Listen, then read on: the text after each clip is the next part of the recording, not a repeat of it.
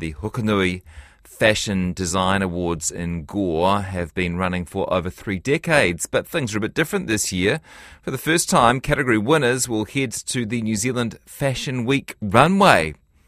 For more, we're joined by awards chair Jacqui McKinney. Hi, Jacqui.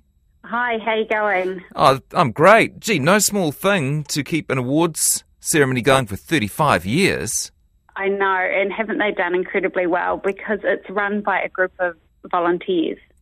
How'd you get started? Um, so they got started back in 1988, and it was a make and model competition that was run out of our local theatre.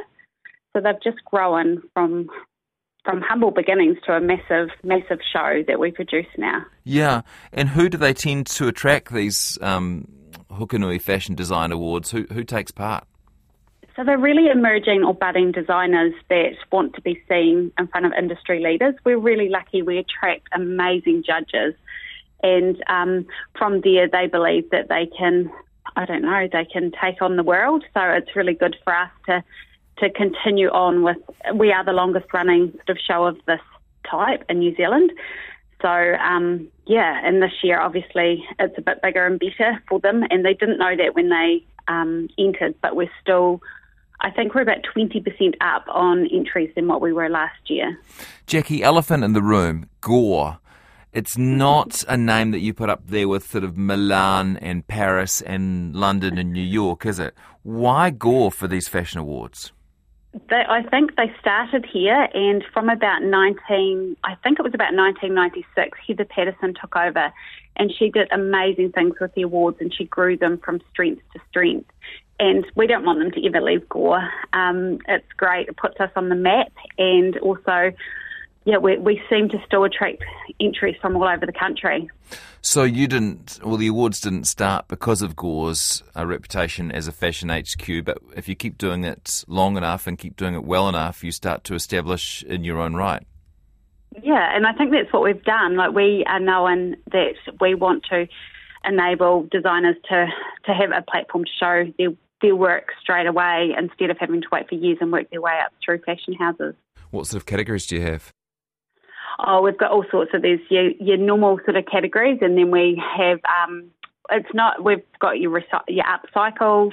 Um, oh, there's we've got um, we have a whole section for schools. So there's a whole category there where they do there's a natural fibres, upcycled, glamour. Um, and then we have Open, which is avant garde, glamour, natural fibres, collections. We sort of cover everything really.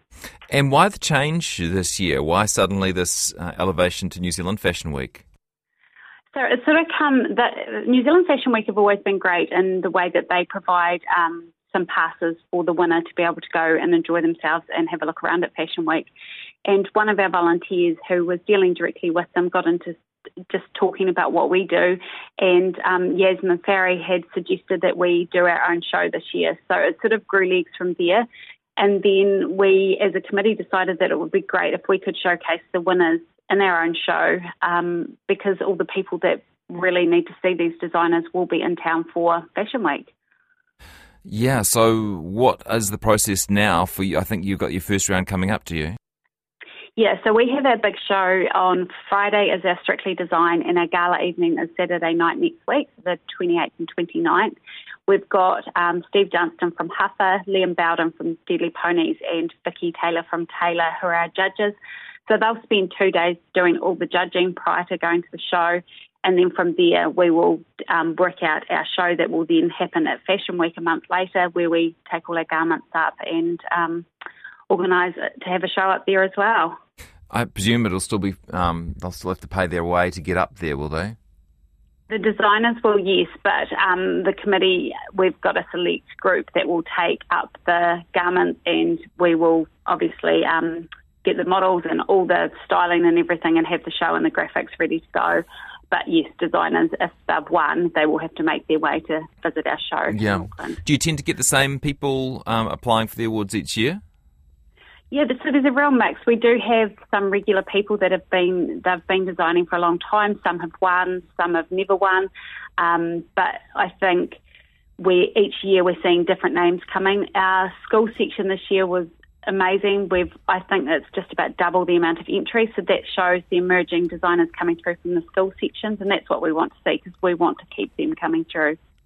And you really are attracting some um, fresh talent. I see last year's winner of the People's Choice and the best Southland designer was just 16 years old. Yes, so she was amazing. May, she comes from Tuatapere and she is a homeschool student and um, just very, very clever. She's entered again this year, actually.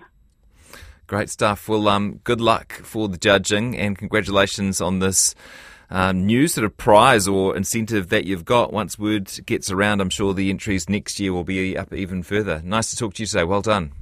Thank you so much. Uh, that was the chair of the Hokonui Fashion Design Awards in Gorty's Jacqui McKinney.